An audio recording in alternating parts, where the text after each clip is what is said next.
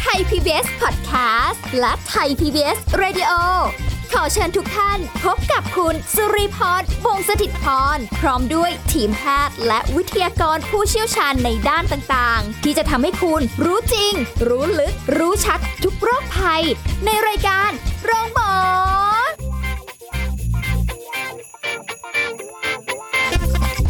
สวัสดีค่ะ พบกันเช่นเคยกับรายการโรงหมอนะคะ พร้อมกับสุรีพรวันนี้ทำหน้าที่กันเช่นเคย แล้วก็มีสาระในการดูแลสุขภาพ ฝากกันเช่นเคยนะคะ เอาละวันนี้ไม่ได้มาคนเดียวมาพร้อมกับผู้ช่วยศาสตราจารย์ นายสัตวแพทย์ดรธีรดิตรุ่งเรืองกิจไกร ฝ่ายประชาสัมพันธ์และส่งเสริมภาพลักษณ์องค์กร คณะสัตวแพทยศาสตร์จุฬาลงกรณ์มหาวิทยาลัยค่ะ สวัสดีค่ะอาจารย์โอมค่ะ สวัสดีครับ เจอกันอีกแล้ววันนี้คุยกันสาระรออยู่ ครับผม สาระความรู้ที่เราจะคุยกันในวันนี้ก็เป็นอีกเรื่องหนึ่งที่เอ่อสัป ดาห์ก่อนๆ ครั้งก่อนๆ เนาะเราก็คุยกันถึงเรื่องของการเลือกซื้อเนื้อหมูเนาะครับกับเรื่องน้องฝีอะไรที่เราเจอกันแหละ เป็นครับตามข่าวตามโซเชียลที่เราเจอ วันนี้ก็เอาอีกเรื่องใกล้ตัวไหนๆก็ เอ๊ะมีสิ่งที่เราของมีของข่าวว่าบริโภคเนื้อเนื้อสัตว์ชนิดอื่นเจอหนองฟรีอีกเหรอครับ ไม่ไม่ไม่ได้ไม่เจใช่อไม่ได้ใช่ไหมครับไม่ได้เจอไม่ได้เจอ แต่ว่ามันอาจจะมีเรื่องอย่างอื่นทีนี้ มันก็เดี๋ยวนี้ด้วยโซโซเชียลก็แหมเนาะทำให้เราตกอกตกใจกันได้ง่าย ๆ วันนี้คุยกันอีกเรื่องหนึ่งที่แบบใกล้ตัว อาจารย์โอมชอบที่จะกินไก่ไหมคะ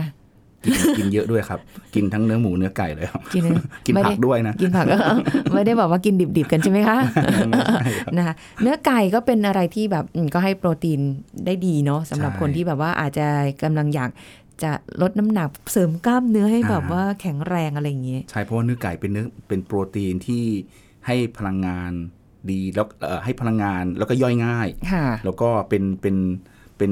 เอ่อมีไขมันอะแทรกน้อยค่ะหลาย ๆ คนที่ลดน้ำหนักหรือเพาะเพาะกายเล่นกล้ามก็มักจะนิยมกินเนื้อไก่ในส่วนของอกไก่ค่ะอืมทีนี้ว่าด้วยความที่เนื้อไก่คนก็บริโภคกันเยอะครับนะคะแล้วก็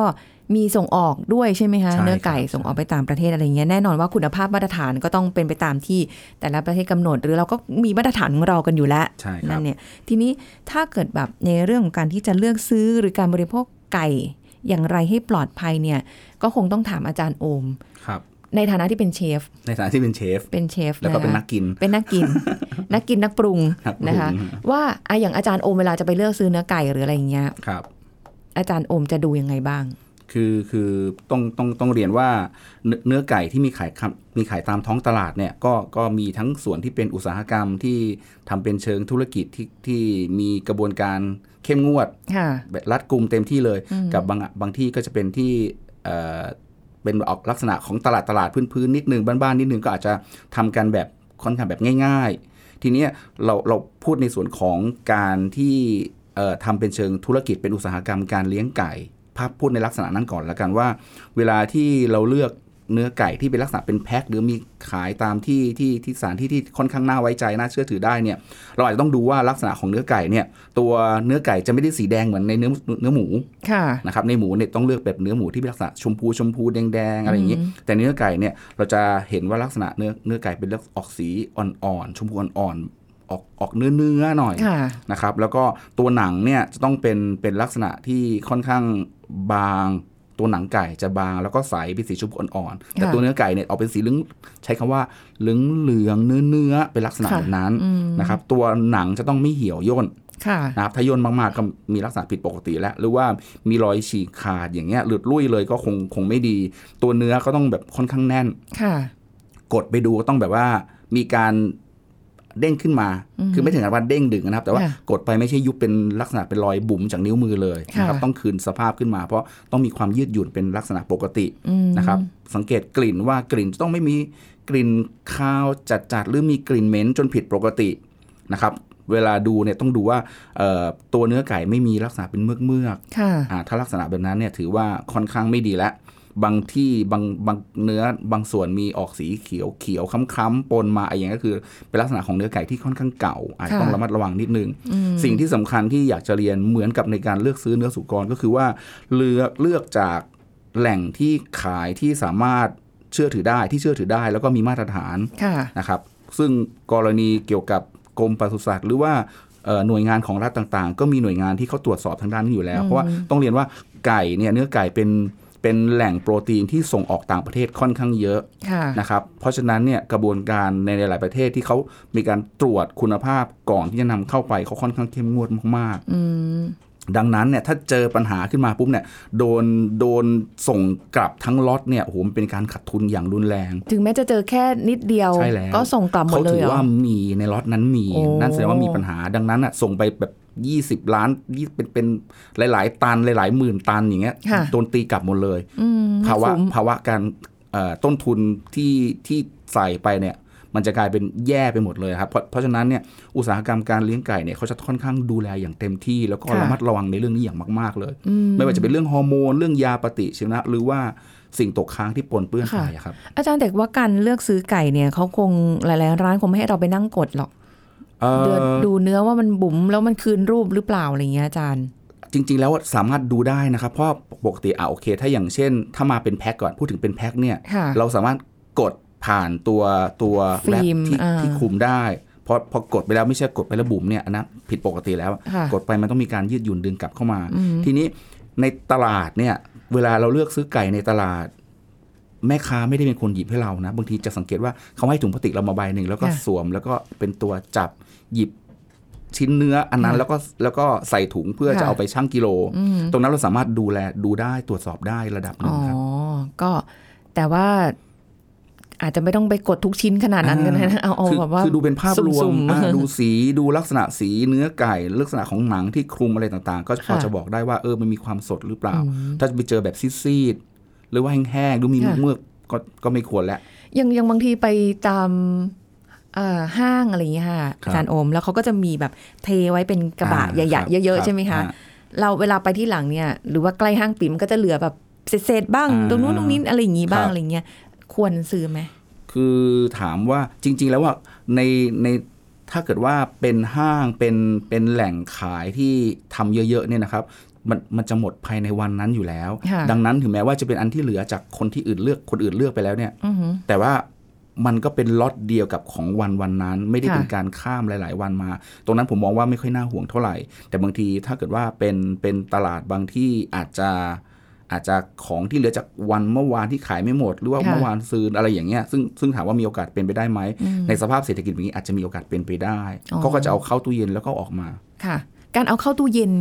เข้าไปออกมาเข้าไปออกมาอยู่บ่อยๆเนี่ยมันมีผลอะไรไหมคะอาจารย์ คือคุณภาพของเนื้อสัตว์ปริเอ่อคุณภาพของโปรตีนของเนื้อสัตว์เหล่านั้น มันก็ค่ะมีโอกาสที่จะเสื่อมไปจากการที่โดนโดนเข้า โดนความเย็น ส่วนใหญ่บางทีจะจะฟรีซไว้ด้วยค่ะโดนฟรีซแล้วก็เอามาละลายเนี่ยอ่าฮะคุณภาพของโปรตีนเหล่านั้นจะมีการเสื่อม เพราะมีการเสื่อมสภาพของโปรตีนอยู่แล้วอืมเราอาจจะได้ได้อาหารได้เนื้อสัตว์ที่คุณภาพไม่สมบูรณ์ร้อยเปอร์เซ็นตามที่เราเสียเงินค่ะก็ได้ เพราะฉะนั้นเอ่ออาหารเนื้อสัตว์ อาหารประเภทเนื้อสัตว์เนี่ยน่าจะเป็นอาหารที่สด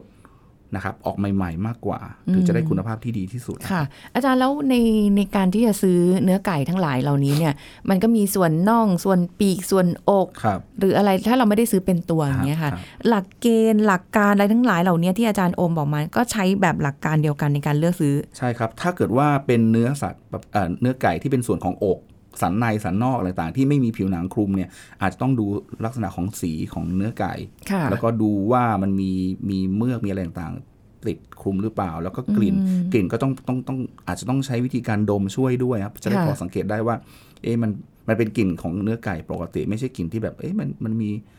ใกล้จะเน่าหรือเปล่าอะไรอย่างเงี้ยบางทีมันบอกได้นะครับคือเหมือนกับว่าถ้าดมกลิ่นแล้วเรารู้สึกว่า เอ๊ะ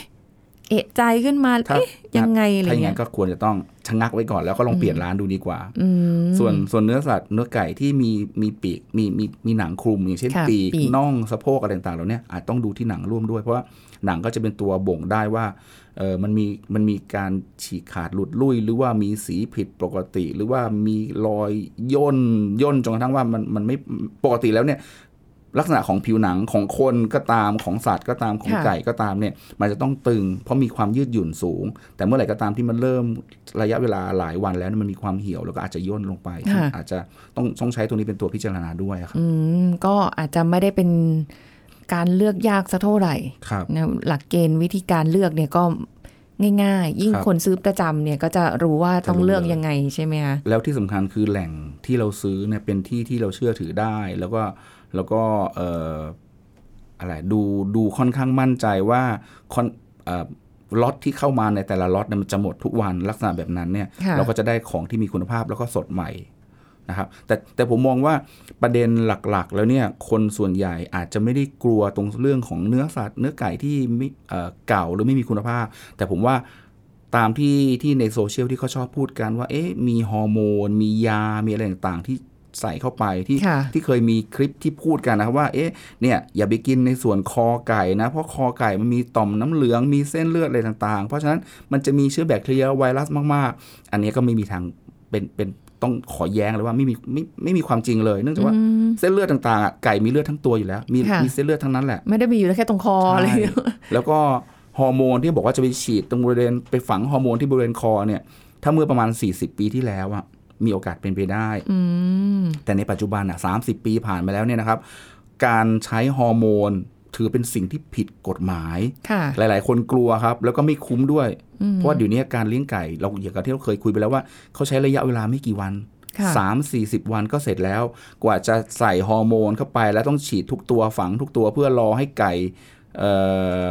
กระตุ้นให้ร่างกายเติบโตขึ้นมา โอ้โห มันไม่ทัน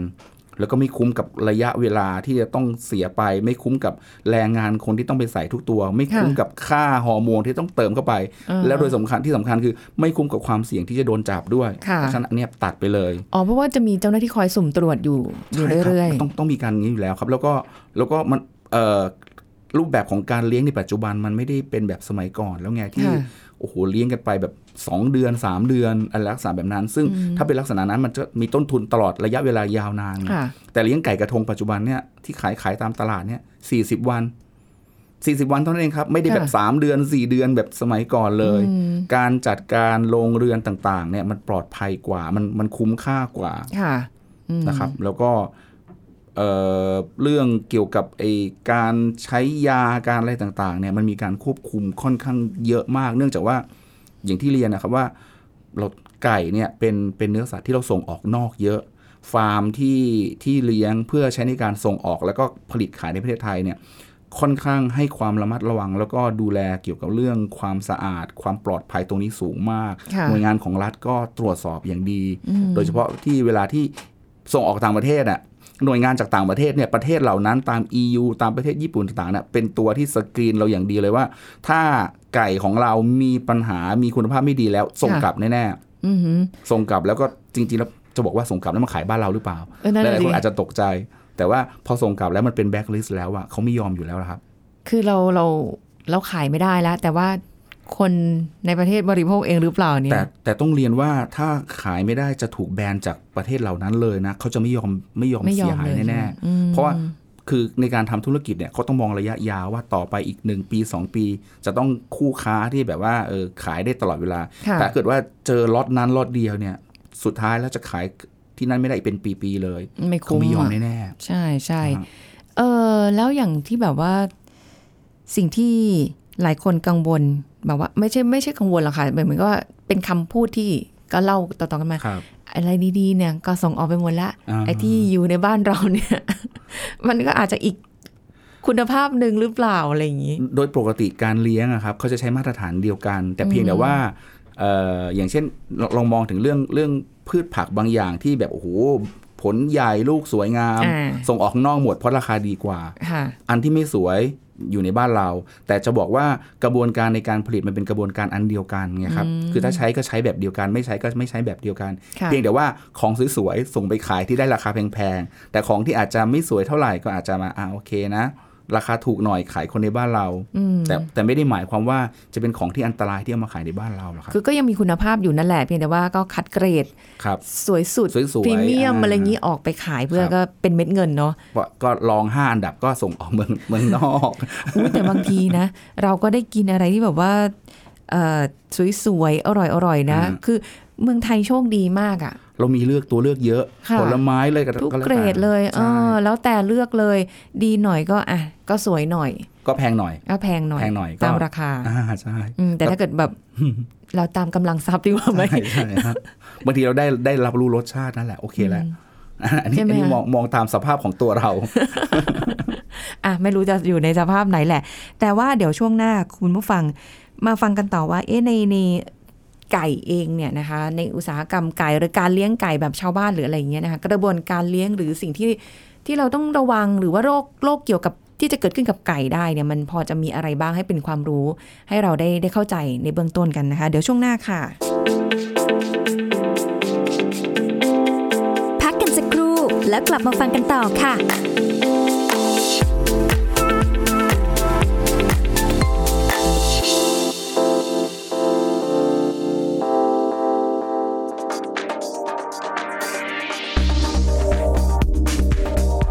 คุณผู้ฟังคะมะเร็งกระเพาะอาหารเนี่ยเป็นมะเร็งที่พบมากเป็นอันดับ 6 ของมะเร็งที่พบทั้งหมดทั่วโลกเลยนะคะสำหรับประเทศไทยเนี่ยมีผู้ป่วยมะเร็งกระเพาะอาหารรายใหม่ถึงปีละ 2,853 คนเลยทีเดียว มะเร็งกระเพาะอาหารเนี่ยในระยะเริ่มแรก อาจจะไม่มีอาการแสดงออกชัดเจน และอาจจะมีอาการคล้ายโรคอื่นๆอย่างเช่น โรคแผลในกระเพาะอาหาร หรือกระเพาะอาหารอักเสบนะคะ จะมีอาการท้องอืดจุกแน่นท้อง หลังรับประทานอาหารไปแล้ว บางคนกลืนอาหารลำบาก เบื่ออาหารคลื่นไส้อาเจียนเป็นต้นค่ะ ยิ่งในผู้ป่วยมะเร็งระยะลุกลามเนี่ยอาจจะอาเจียนเป็นเลือดได้เลยนะคะถ่ายอุจจาระเป็นสีดำคล้ำ หรืออาจมีเลือดปนในอุจจาระ น้ำหนักลดโดยไม่ทราบสาเหตุอีกด้วย หากพบอาการผิดปกติเหล่านี้ ควรรีบปรึกษาแพทย์ทันทีค่ะขอขอบคุณข้อมูลจากนายแพทย์จินดาโรจนะเมทิน ผู้อำนวยการสถาบันมะเร็ง ไทย PBS ดิจิทัล Radio ออกอากาศจากองค์การกระจายเสียง และแพร่ภาพสาธารณะแห่งประเทศไทย ถนนมิภาวดีรังสิต กรุงเทพมหานคร ไทย PBS ดิจิทัล Radio วิทยุข่าวสารสาระ เพื่อสาธารณะและสังคม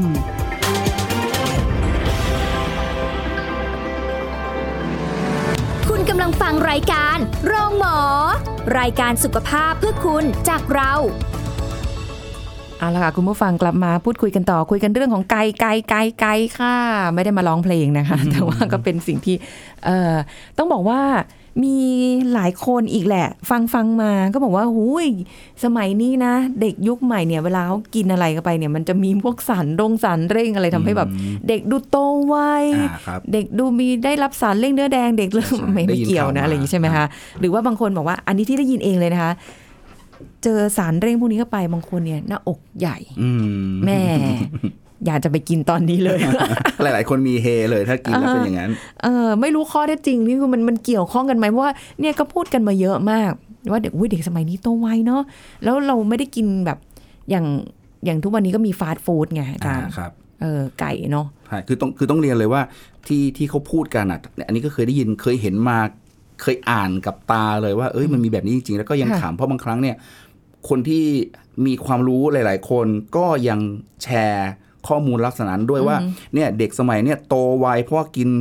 กินไก่ที่มีฮอร์โมน มีการเติมฮอร์โมนเข้าไปในเนื้อไก่ค่ะอะไรต่างๆเหล่านั้น ซึ่งซึ่งต้องต้องเรียนเลยนะด้วยคำที่เราเป็นสัตวแพทย์นะครับเป็นผมเป็นสัตวแพทย์เนี่ยต้องย้ำต้องต้องเรียนให้คุณผู้ฟังทราบเลยว่า จริง ๆ แล้วเนี่ยในกระบวนขั้นตอนของการเลี้ยงไก่ที่เป็นในเชิงอุตสาหกรรมเนี่ย มันไม่มีความจำเป็นที่ต้องใช้ฮอร์โมนเลย ต้องใช้คำว่าเลยนะครับ อย่างที่บอกว่าในอดีต อาจจะที่บอกว่าเป็นไก่ตอนอะไรต่างๆเนี่ยใน 3 40 ปี 50 ปี ในอดีตนะนะโอเค อาจจะเป็นไปได้เพราะมีการใช้ฮอร์โมน เพราะว่าไก่เหล่านั้นเนี่ยเป็นไก่ที่อายุเยอะค่ะ ไก่ที่แบบเลี้ยงเลี้ยงแล้วก็อายุแบบโอ้โหใช้เวลาหลายเดือนเป็นหลาย ๆ เดือนกว่าที่ทำให้มันโตอย่างนั้น แต่ว่าในปัจจุบันเนี่ยมันมีกระบวนการมีเอ่อ รูปแบบของการจัดการฟาร์ม การพัฒนาการเลือกคัดเลือกสายพันธุ์ รวมถึงเกี่ยวกับอาหารอะไรต่างๆ เพื่อมีการคำนวณแล้ว หาจุดที่มันเหมาะสมแล้วก็ทำยังไงก็ได้ที่ให้ต้นทุนต่ำที่สุด โดยใช้ระยะเวลาของการเลี้ยงน้อยที่สุดค่ะนะครับต้องไล่ให้ฟังเป็นข้อๆเลยว่า เดี๋ยวนี้เนี่ยการเลี้ยงในปัจจุบันเนี่ยนะครับข้อแรกเลยที่มันไม่มีความจำเป็นที่ต้องใช้ฮอร์โมนในการเร่งโตในไก่ที่เราที่เรามากินกันเลยเนี่ยก็คือ อันแรกคือเขามีการพัฒนาสายพันธุ์ของไก่ค่ะนะครับ เรามีการคัดเลือกแล้วว่าโอเคนะกะสายพันธุ์นี้เนี่ยเป็นสายพันธุ์ที่ให้อัตราการเปลี่ยนอาหารเป็นเนื้อได้สูง เพราะฉะนั้นกินอาหารเข้าไปเท่านี้ ก็จะเปลี่ยนเป็นกล้ามเนื้อแล้วก็โตได้เท่านี้เท่านี้ ดังนั้นเนี่ยถ้าเกิดว่าอัตราตรงนี้ดีๆเนี่ยกินเข้าไปน้อยก็โตเร็วค่ะกินก็ไม่ไม่ใช่ว่าแบบสมัยก่อนคือกินเข้าไปเท่าไหร่ก็อาจจะโตขึ้นมาหน่อยเดียว ถ้าอย่างนั้นต้นทุนก็สูง ใช่ไหมครับอ่าโอเค มีการคัดเลือกสายพันธุ์แล้ว อันที่สองคือมีกระบวนการจัดการฟาร์มที่ดีค่ะการจัดการฟาร์มที่พูดถึงคือเวลาเลี้ยงไก่อะเขาไม่ได้เลี้ยงทีละสิบตัว 15 ตัว แต่เขาเลี้ยงทีละหลักทีละหลายหลายพัน เพราะฉะนั้นในระหว่างการเลี้ยงเนี่ยถ้าเกิดว่าเลี้ยงล็อตแรกเข้าเขาเรียกว่า all in all out คือเข้ามาพร้อมๆกันค่ะ อุปกรณ์ที่ใช้ในการในการเอ่อเขาเรียกว่าอุปอุปกรณ์สิ้นเปลืองที่ใช้ในการเลี้ยงต่างๆ มันจะใช้ล็อตเดียว จะไม่เสียค่าใช้จ่ายหลายครั้ง เพราะฉะนั้นเนี่ยต้นทุนตรงส่วนนี้ก็จะถูกลงอ๋อนะครับส่วนที่ 3 คือลักษณะของโรงเรือนของการเลี้ยงไก่เนี่ยเขามีการปรับให้มีให้ไก่เนี่ยมีสุขภาวะ สุขอนามัย แล้วก็สุขภาพจิตที่ดีค่ะตัวอย่างเช่น มีการควบคุมเรื่องอุณหภูมินะครับถ้า อุณหภูมิในโรงเรือนร้อน ไก่จะเครียด ไก่จะกินอาหารไม่ได้ เพราะฉะนั้นพอกินอาหารไม่ได้ ไก่ก็ไม่โตค่ะนะครับเขาก็มีการปรับอุณหภูมิให้เหมาะสมกับกับเอ่อลักษณะของสภาพแวดล้อม แล้วก็เหมาะสำหรับตัวไก่ค่ะนอกจากนั้นการให้แสงระยะเวลาของการให้แสง ต้องเรียนว่าแสงเนี่ยเป็นตัวกระตุ้นให้ไก่กินอาหาร เพราะว่าถ้ามันมืด ไก่ก็จะนอนเหมือนเราเลยของเราแต่ของเราเนี่ย ไม่มืดตลอดเราก็ง่วงนะครับมีกำมีกระบวนการควบคุมเกี่ยวกับการให้แสง เพราะว่ายิ่งมีการให้แสงมาก แล้วก็จัดเป็นจังหวะเป็นช่วง ให้ให้ให้ไก่รู้สึกว่าเอ้ยมันเช้าอีกแล้วนะมันต้องค่ะกินอาหาร เขาก็จะมีการกินอาหารได้ค่อนข้างบ่อย การพอกินอาหารเข้าไปก็เปลี่ยนเป็นเนื้อสัตว์ได้เป็นเนื้อไก่ได้ได้ได้ดีขึ้นค่ะนะครับ คุณภาพของอาหารที่ให้ อาหารที่ให้ในแต่ละช่วง ในช่วงไก่เล็กไก่กลาง หรือไก่โต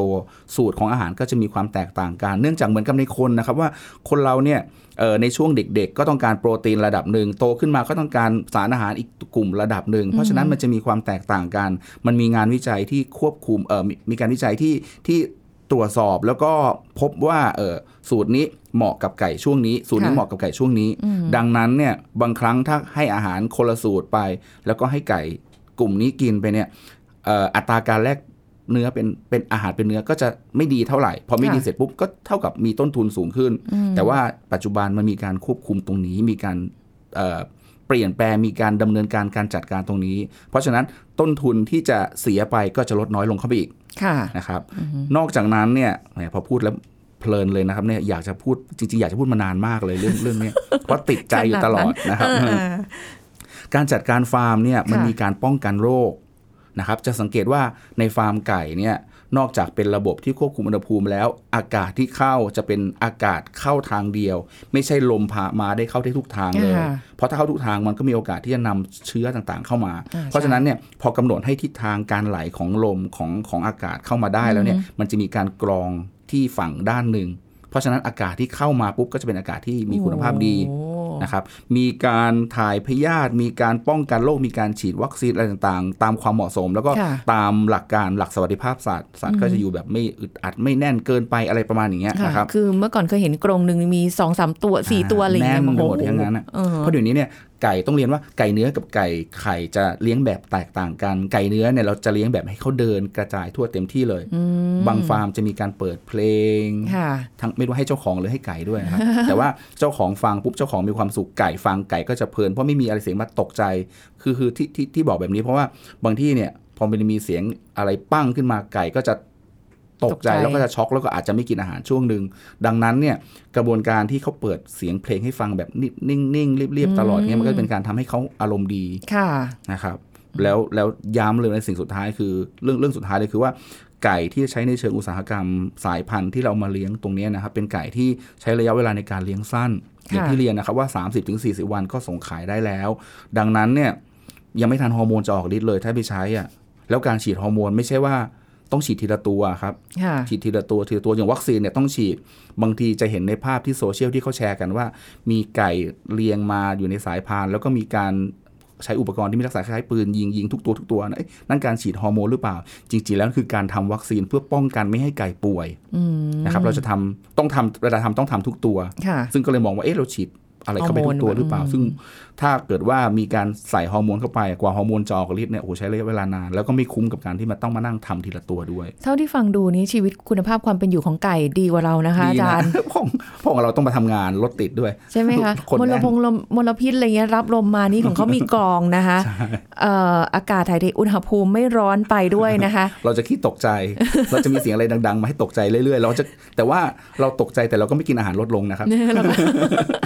หรือว่าถ้าเครียดกินหนักกว่าเดิมเราก็จะไม่เหมือนไก่นิดนึงนะคะเออแต่อันนี้เป็นระบบอุตสาหกรรมฮะฮะระบบชาวบ้านก็เคยเห็นมีค่ะอาจารย์ฮะที่เป็นแบบลักษณะแบบทำเหมือนเป็นเหมือนชิงช้าสวรรค์ไก่ก็เออเป็นเป็นเขาเรียกอะไรเป็น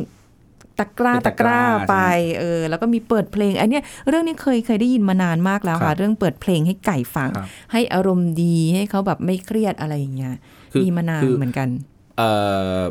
จากต้องต้องต้องเรียนว่าการที่ เปิดเพลงให้เขาฟังอย่างที่บอกไปแล้วครับว่า มันจะทำให้ระระดับของเสียงที่เขาจะได้ยินอะ มันจะค่ะเป็นแบบแบบ smooth อะไม่มีแบบมีเสียงหมาเห่า มีเสียงอะไรค่ะที่ดัง แล้วก็แล้วก็ทำให้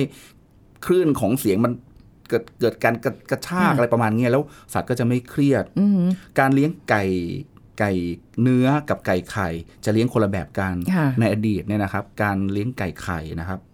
เขาจะอยู่ในกรง ซึ่งซึ่งประเด็นของการที่เอาไก่อยู่ในกรงเนี่ยก็อยู่ในเขาเรียกว่ากรงกรงไข่อะครับเป็นเรียงเป็นเป็นตัตับบเลยอ่าแล้วก็สัตว์ก็ไม่ค่อยได้เดินค่ะใช่ก็จะอยู่ตรงนั้น เพราะว่าสิ่งที่เขากลัวคือกลัวว่าจะไปเหยียบไข่อ๋อแต่ปัจจุบันการเลี้ยงไก่ไข่ก็มีการพัฒนาขึ้น มีการทำให้คุณภาพชีวิตเขาดีขึ้นค่ะมีการเอามาให้เขาเดิน ไม่ได้อยู่ในกรงตลอดแล้วนะครับอืมไข่ออกมาก็แบบว่ากลิ้งมาให้เราเก็บได้เลยอะไรอย่างนี้อ่าประมาณนี้ครับนะคะ อันนี้ก็เป็นเรื่องราวที่เราคุยกันเรื่องของไก่ให้ฟังกันก็ครับอะ บริโภคกันได้สบายใจนะคะ ขอบคุณอาจารย์โอมค่ะครับขอบคุณครับ สวัสดีสค่ะวัสดีครับเอาล่ะค่ะ พบกันใหม่ครั้งหน้านะคะ กับรายการโรงหมอค่ะ วันนี้หมดเวลาแล้วสุริพรลาไปก่อนสวัสดีค่ะ แชร์ พูด บอกต่อกับรายการโรงหมอได้ทุกช่องทางออนไลน์ เว็บไซต์ www.thaipbspodcast.com แอป พลิเคชัน Thai PBS Podcast Facebook Twitter Instagram Thai PBS Podcast และฟังได้มากขึ้นกับพอดแคสต์โรงหมอ ที่ Apple, Google, Spotify, SoundCloud และ Podbean ทุกเรื่องทุกโรคบอกรายการ